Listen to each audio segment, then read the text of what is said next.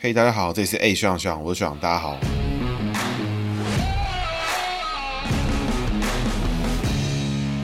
Hello，，大家好，这是 A 学长学长，我想，大家好，学长又回来了。今天呢要讲的是武则元哈，为什么会讲武则元呢？因为延续上一集的潘梦安呢，屏东县县长潘梦安的集数呢，我们就看到了过去其实在屏东有非常戏剧化的政治环境啊。怎么说呢？就是过往呢，曾经整个屏东其实就是黑金的代名词。那为什么会这样讲呢？其实是因为屏东过去曾经有过这么一段历史，就是武则元、郭廷才、郑太吉这三个人成为的黑金政治铁三角。那他们是怎么做到这件事情？然后。前后又发生什么事情？在武则元这一任县长之后，屏东就再也没有出过国民党的县长。那到底当时发生过什么事情？我觉得这是蛮有趣的，因为民进党在屏东执政其实也已经超过了二十年了。从苏家全连任两次，曹启宏连任两次，潘孟安连任两次，总共这个三任二十四年起跳的这个县长的连任年份。所以其实，在那之后，屏东就再也没有拦回去了。其实以前呢，苏贞昌在屏东输过一次，而且是输到一个就是不知道为什么输的。那在潘孟安的集数里面，大家肯定有听到我说，当时到底有发生过什么黑金的事件啦，有买票啦，有这种俄语战啦。那我今天呢，就把武则元，就当时跟苏贞昌竞选的这位武则元，把他的姓名跟大家分析，然后还有他过往过去的历史，到底为什么他可以做到这些事情？他曾经做过了哪些更夸张的事情？大家其实已经忘了。那这些事情呢，其实距今也不过就二十年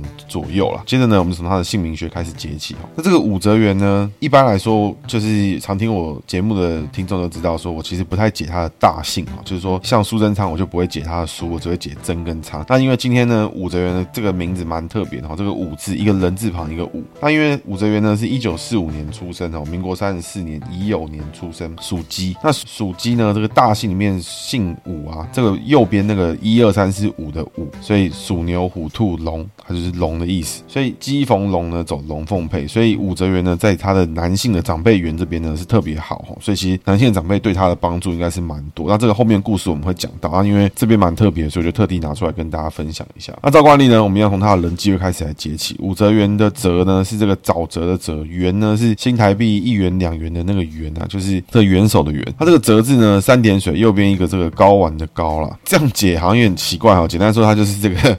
这个沼泽的泽，光泽的泽，大家应该就知道是哪个泽。那其实小时候大家听到这武则元这个政治人物，大家都会讲什么小泽元啊什么，这个一听就知道报年纪。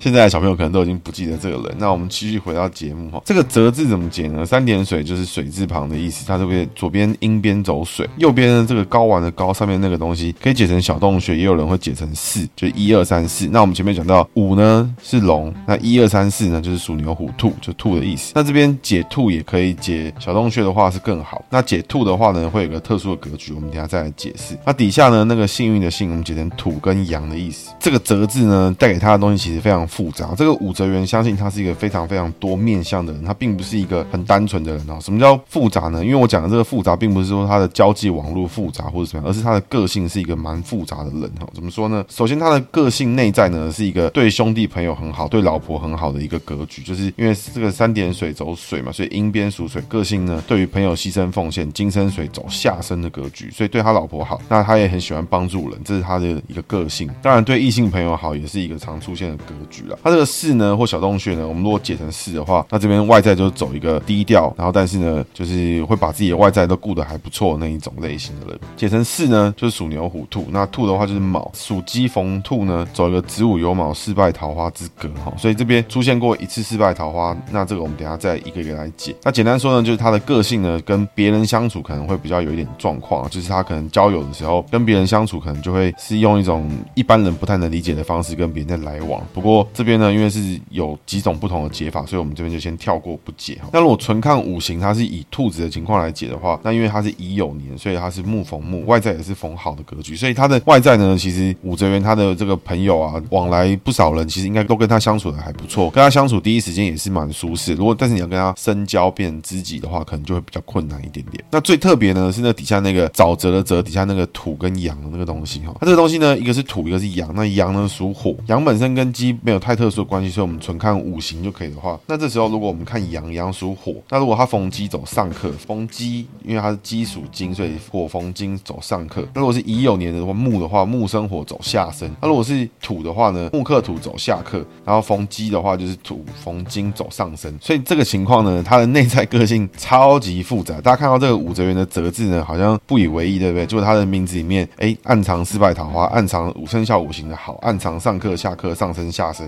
哎，嘿嘿，什么都有了，什么都不奇怪。哎，好像没有下课哦，但是他几乎什么都能有的东西，他全部都有。所以这个武则元的则字，他的个性其实是蛮特殊的哦。他其实面对到不同的人的时候，他的对应的个性就会变得很多。今天你是他兄弟，哎，可能就真的很兄弟；但如果你是他仇人，哇，这跟这跟鬼一样。所以他的个性变来变去的那个方向，对到不同的人，就要用不同的方式去面对。所以他本身呢，要去琢磨到他这个人，其实是不是很容易的一件事情。那这个格局，其实这种深刻这么多的人，其实真的是比较少了。所以他个性算是蛮特别。如果这个，因为他辈分比较高了，已经过世一阵子，如果有人有认识的话，其实应该都可以去问一下，就说，哎，他的过去的个性怎么样？我相信从不同的人身边得到他不同的的故事，都会得到完全不一样的版本。那接着呢，我们讲他的工作位哈，武则元的元就是这个元，一元二次方程式的这个元，元宇宙的元哦。那这个元呢，一般人看到这个元就会觉得，哎，这个元字蛮简单的嘛，对不对？就是就这样。但其实这个元字呢，也是超级复杂的。怎么说呢？首先，元本身这个东西，它就是有这个像元首啦，像是这个这个状元啦等等这种状况，它就是第一名的意思。所以它有本身要解成第一。所以一是什么呢？一就是老鼠的意思，就是子丑寅卯的子，就是属老鼠的意思。因为第一名。那同时呢，因为它是第一名，它是元首，它又有大的意思。那我这个元字呢，我们把它拆开来解的话，这个元上面是一个二，底下是一个像是注音符号的呃，我们的姓名学里面解成是撇脚的意思。那上面那个二呢，我们要解成子丑寅卯，因为他这个人的名字里面有五、有四、有二，然后很像牵六合彩的感觉。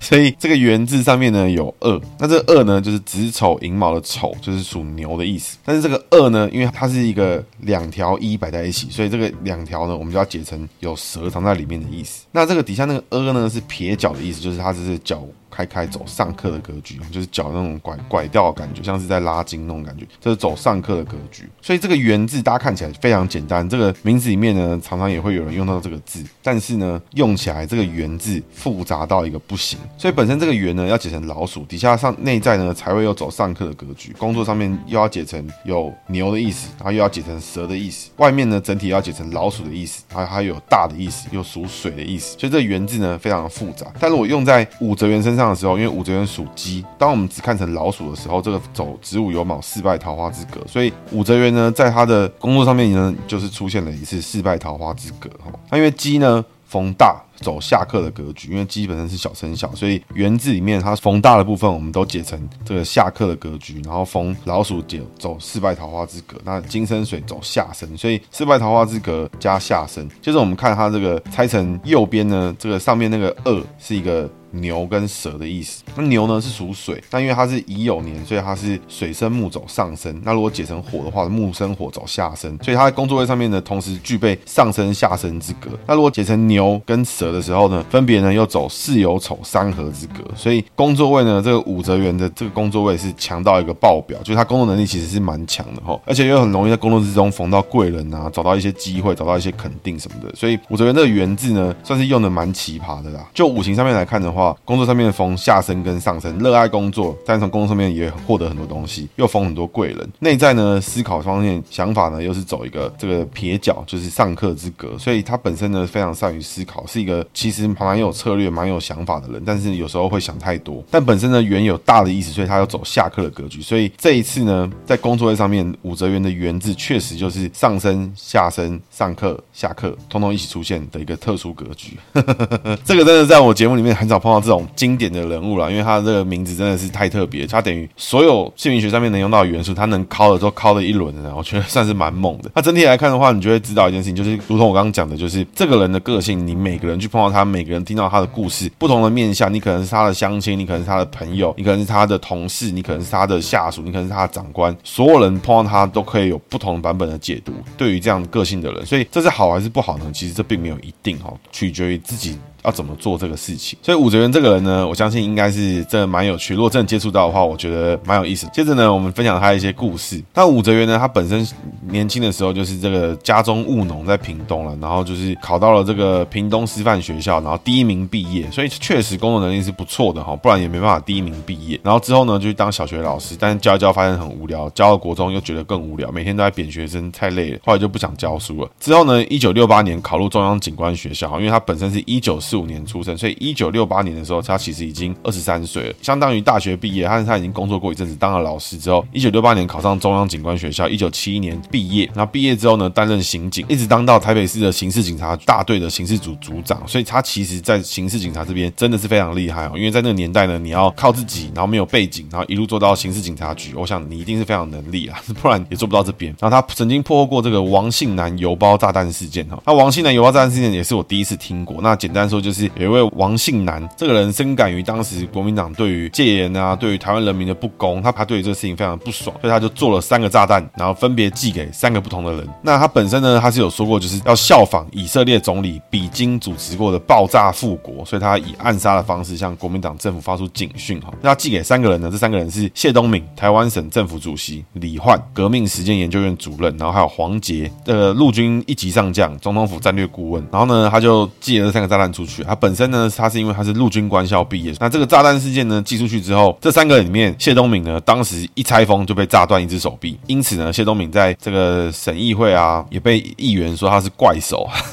说什么这个事情有怪手的阴影啊什么的。这个是当时发生的事情。那李焕呢，也收到邮包被炸伤手指。那李焕呢，就当时的非主流，跟李登辉做斗争的人。那因此呢，因为两个政府要员都收到这种暗杀的包裹啊，所以就开始有这个警戒。那之后呢，黄杰收到包裹之后就没有打开，就逃过一劫。啊，这个事情呢，后面还有一些衍生啊。总之呢，是被这个武则元破案破掉了。那武则元呢，就开始升任，变成警政署刑事局的警政级研究员。哈，这个就是从地方来到中央，因为他之前呢是台北市刑事警察大队的刑事组组长，后来呢来到警政署，所以他其实就是一个升职往中央去了。那一九七九年呢，他本身自己又去念了交通大学的运输工程所的硕士学位，然后投入政坛。所以其实这个人真的真的是蛮厉害，因为他会破这些案啊，还要想着要去念书。那个年代啊，找到一份工作，赶快好好赚钱，那个买房买买车，生一堆小孩，然后拼这个经济奇迹，我觉得都是最理想的做法。但是武则元呢，在做到一个程度之后，哎，他跑去念硕士。那年代有那种修 EMBA 啊、洗学历的这种做法，其实没有很多。但是武则元那时候就开始做。那到一九八零年呢，他当选了中华民国十大杰出青年。一九八一年呢，转任营建署的国宅组组长。那大家可能不知道，就是说在那个年代，其实台北市盖了超级多国宅，所以他那时候就肯定是做过不少事情，而且有很多事情要他做。因为那时候很多眷村啊，要改成国宅啊，要改什么东西，就很多这种相关的事情跟案子都有在做。那一九八四年呢，升任了这个台湾省政府的副秘书长。一九八六年呢，自己又又跑去文化大学念了这个实业计划研究所，念到工学博士的学位。所以他其实学位呢是拉到有博士的等级。他本身是刑警大队长出身，又念到博士学位，其实真的是蛮厉害。那后来呢，到了连战的台湾省政府的住宅及都市发展局当局长。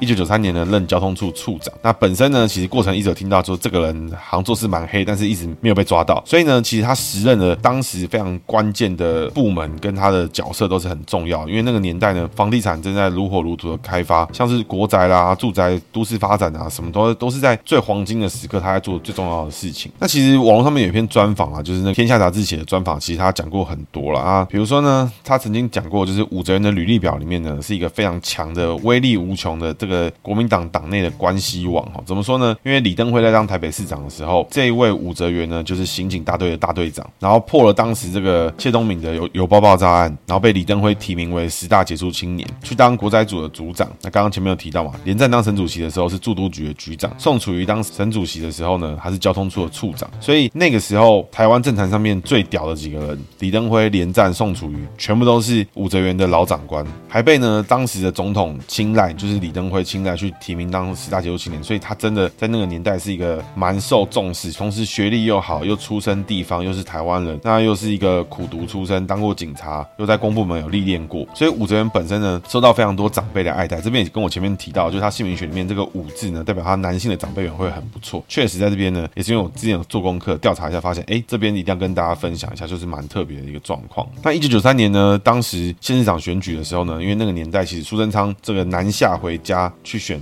县长，然后已经当了一届。那九三年的时候呢，台湾省省主席宋楚瑜的爱将武则元呢，奉连战之命接受中国国民党提名，跟苏贞昌竞选。那那个时候呢，就是我们在前面潘孟安那集里面讲过的节目就提到，就是说武则元呢跟当地的这个号称郭府千岁郭廷才合作。那当时郭廷才呢就是那个屏东县的县议长，还是屏东那边的角头老大，后来去选了立法委员。那武则元呢透过跟郭廷才的合作，去跟郑太吉合作。郑太吉呢早期呢其实是郭廷才的司机啊，我是看专访看到。那郑太吉的故事呢，基本上就跟拍电影没什么两样。那我大家有兴趣的话呢，以后呢，我们就是特别再做一集正太极的节目。那上一集里面有提到，正太极在选战策略里面，因为他为了要帮武则元做县长的选举，所以正太极三大策略：文攻、武吓、迎弹。他因为呢，正太极本身他有电台、有电视台，就是屏东地区的，所以他透过呢这个各种丑化苏贞昌，然后放了很多俄语谣言啊，这个就是放在现代呢，就是他就是网军头子啦，他就是有这种这个有俄语部队啦，有这种到处洗别人形象，然后在乱推文啊什么的。那武吓呢是什么呢？就是利用恐吓浮选武则元，凡是苏贞昌的庄脚呢，都会被正太极恐吓。只要有人对苏贞昌欢呼，那个人就被贬。最凶的是，他还会从家里面被抓出来贬，贬到昏迷，然后丢到垃圾场里面。那最后呢，武则元就以一万两千票的差距小胜苏贞昌了，然后就当上了屏东县的县长。那当时呢，其实就是号称这个刑警百里侯，因为他是第一位呢，在台湾民主化就直选屏东县的县长，就是各地的县市首长之后第一位当选的国民党的县长。当时呢，就有武则元，然后郑太极这个人称屏东皇帝的屏东县县议会议长郑太极，还有郭府千岁、郭廷才立委，然后三个人呢，就是当地最稳固的政治同盟，人家号称屏东黑金铁三角。那为什么这样的组合会是屏东黑金铁三角呢？其实它的原理是这样，就是说有立委在罩着呢，所以这个县市首长去跟中央要预算啦，或者是中央就会透过这个立法委员的咨询啊，从中央政府从挖预算出来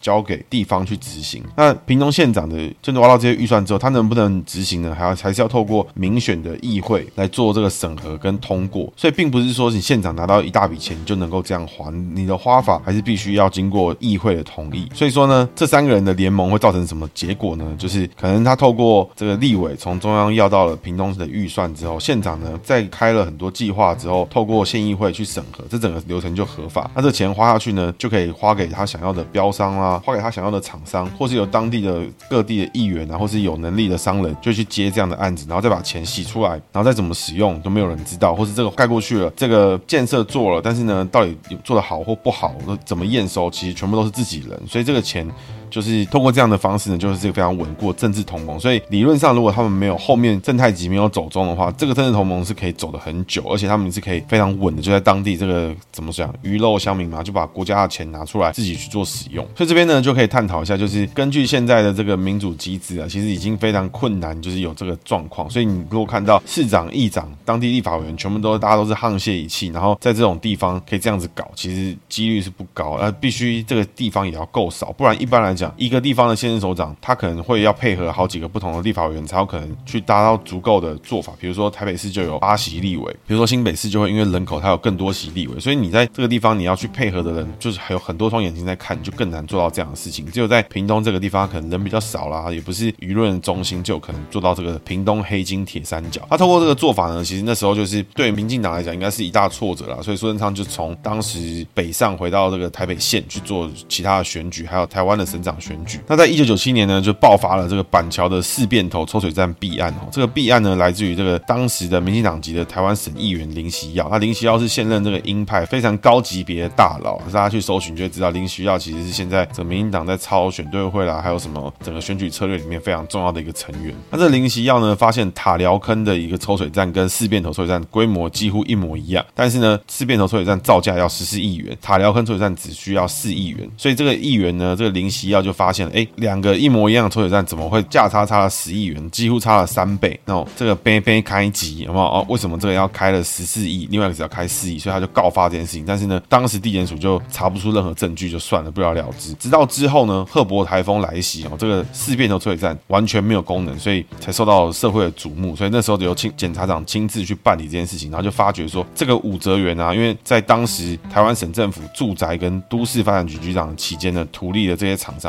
然后浮编预算。大概三亿多，然后接受汇款六百万，所以当时呢就以贪污罪起诉，一审呢判无期徒刑，二审改判十五年哈。就不久之后呢，这个武则元呢就以这个病重必须要保外就医，这个就跑出来了。那一九九八年呢，武则元在保外就医期间，居然投入立委选战，然后期间呢还被拍到说去台中的金钱豹享受美女陪酒，就是身体不好不能坐牢，但是可以开查某，类似这个概念。啊，左拥右抱之后，依然呢当选了屏东的第四届立法委员。那透过立委的身份呢，就是这个案子就不了了之了。那所以他在连任的时候，就是因为他连任的时候就就是一个非常刺激的时候，因为他当上立委呢，就不会被处理这个案件。当时呢，就有个说法，就是说武则元的连任立法委员的选举呢，就是当选过关，落选被关。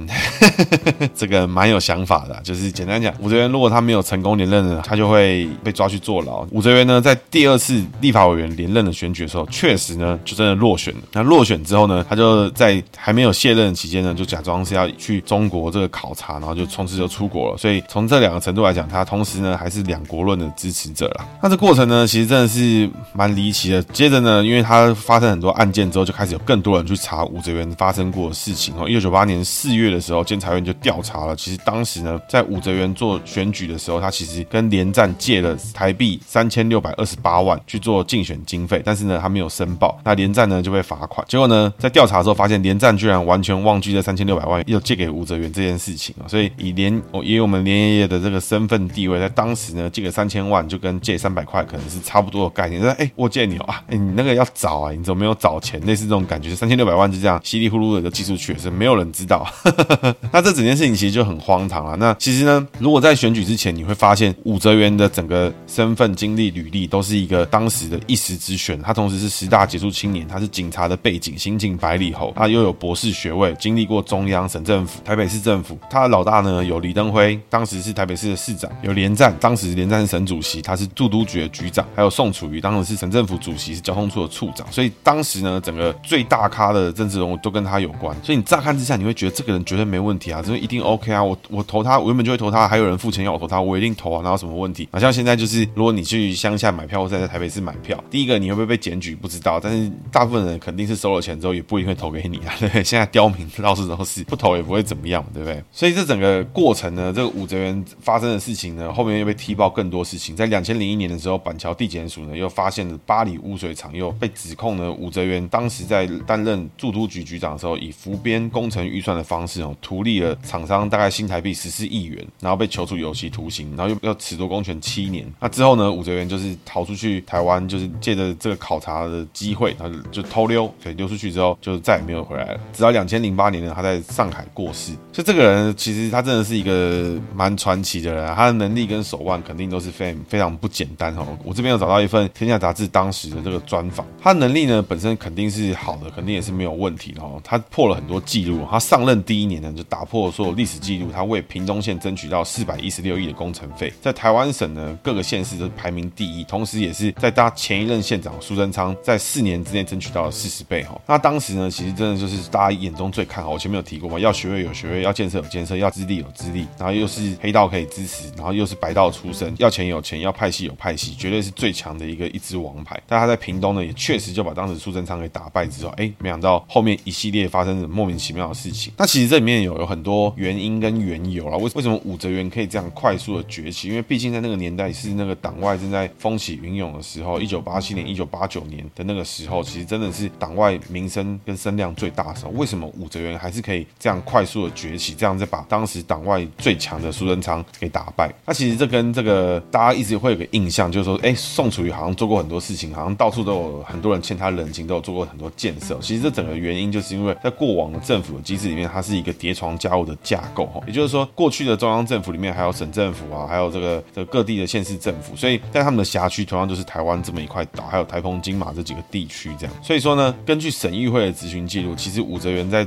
担任驻都局长还有交通处长的时候，其实都不太会被刁难，因为他对于这些议员其实都处理得很好。为什么呢？因为驻都局手上呢是有两千多亿的预算，专门呢处理开路、排水沟、修路等，就是各各种各式各样你肉眼可见的建设，都是由驻都局手上有就有额外的预算。除了在地方政府之外，所以呢，这些建设其实就可以帮助省议员去乔到很多选票。所以这个省议员呢，去请托这个驻都局的局长，去请托这个交通处的处长，他帮你开灯啊，去帮你接电啊，拉公车线啦，公车多开一班过来啦，各式各样的做法就可以让省议员立刻被当地的民众看到，这也是最快的拉票方式。所以其实通过这样的方式呢，武则元在驻都局局长里面的期间呢，就常常透过职权呢，绕过民进党的县市首长，直接拨款给乡镇公所造桥铺路。光是屏东呢，根据这篇专访指出，《天下杂志》的专访指出，他其实当年就拨过了四十六亿元。当时就有乡长就是说啊，就是其实全台湾的很多人都欠他人情，所以他会看选票分配预算哦。所以这个时候其实就是像为什么大家都记得宋楚瑜做过很多事情，他到处都到处走，到处去开开放去建设。其实是因为他有这个钱，他有这个事情，他要去做这个人情给大家。那武则元呢，在竞选屏东县长的时候，其实也不曾讳言过这方面他做过的事情，他也没有要藏的意思啊，没有跟你演。他自己就讲过，在演讲的时候，他在万丹竞选的时候就说，苏贞昌呢在县长期间给万丹经费最多不超过一亿，但是呢，武则元在当省政府的驻都局的时候，任内呢就给万丹的私房钱就超过了两亿。所以各位发现一件事情，在过去的整个政府的行政组织的结构里面呢，你除了现任首长之外，哎，你又可以拿到各式各样各个不同局处的地方给你给过来的钱，但他要跟你买的东西是什么，其实你根本不知道。那你通过各式各样不同的这种工程去福报预算，去这个透过你指定的标商把钱做下去，然后再一福报预算再加预算，然后再扣钱，再节省工程，就可以把很多钱从透过政府的机制去把它洗出来。所以很多人就说这其实是拿国家资源买票。那大家可以回想到一件事情，就是一直以来啦，其实在因为我是一九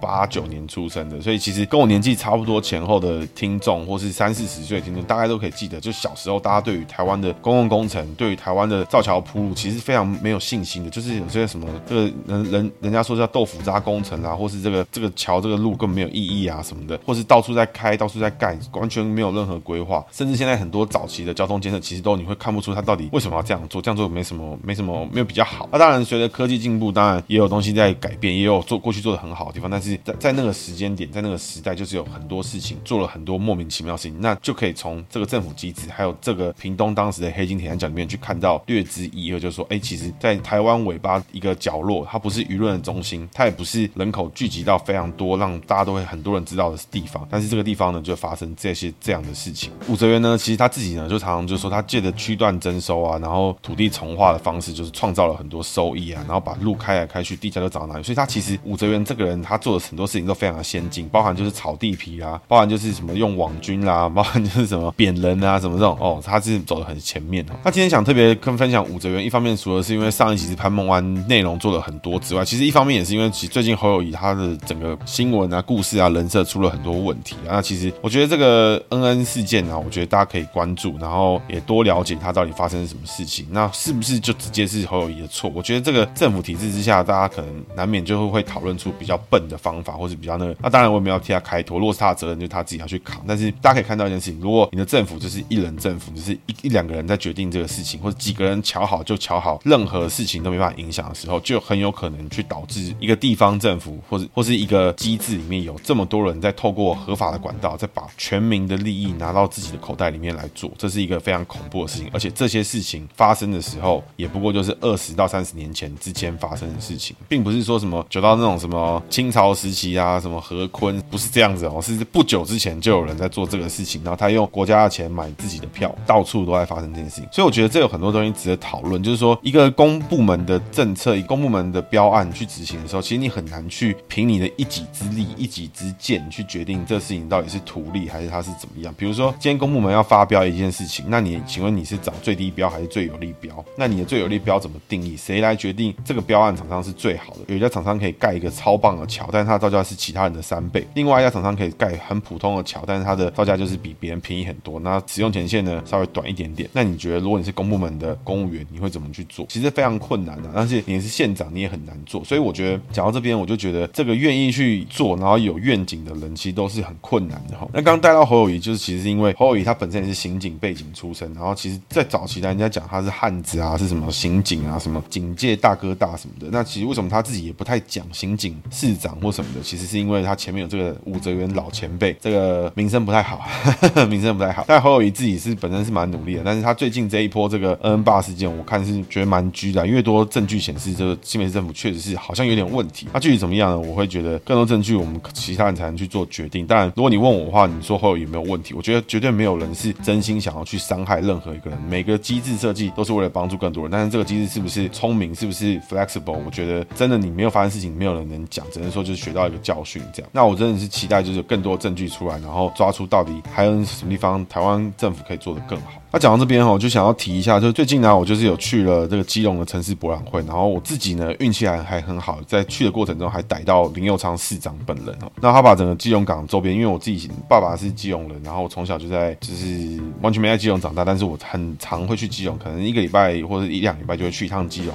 然后去看看啊，去去什么庙口啊，然后那个时候的基隆跟现在的基隆，就是尤其是这八年来的基隆，我觉得坦白讲差太多了。如果你是台北人，如果你是双北人，如果你小时候有去过基隆，如果你在十年前有去过基隆，然后你这阵子都没有回去看过的话，我真的是鼓励大家一定要去基隆看一次，因为整个港口、整个港区变得很不一样，让我有一种真的是海港都市，它有一种那种感觉，而不是说基隆整个城市都是依绕着港口，但是呢，过去二十年、过去三十年，你根本就看不到港口里面有什么东西，根本就就是一片脏乱，然后地板是湿的，一直下雨，然后很烦。当然现在还是会下雨，但是现在你去那港口，你会觉得那一个区域看起来很舒适，然后你会看到对面啊在做什么事情啊，然后港口啊、火车站啊都变得很漂亮很多。当然周边房子还是很破旧啊，这个这个难免。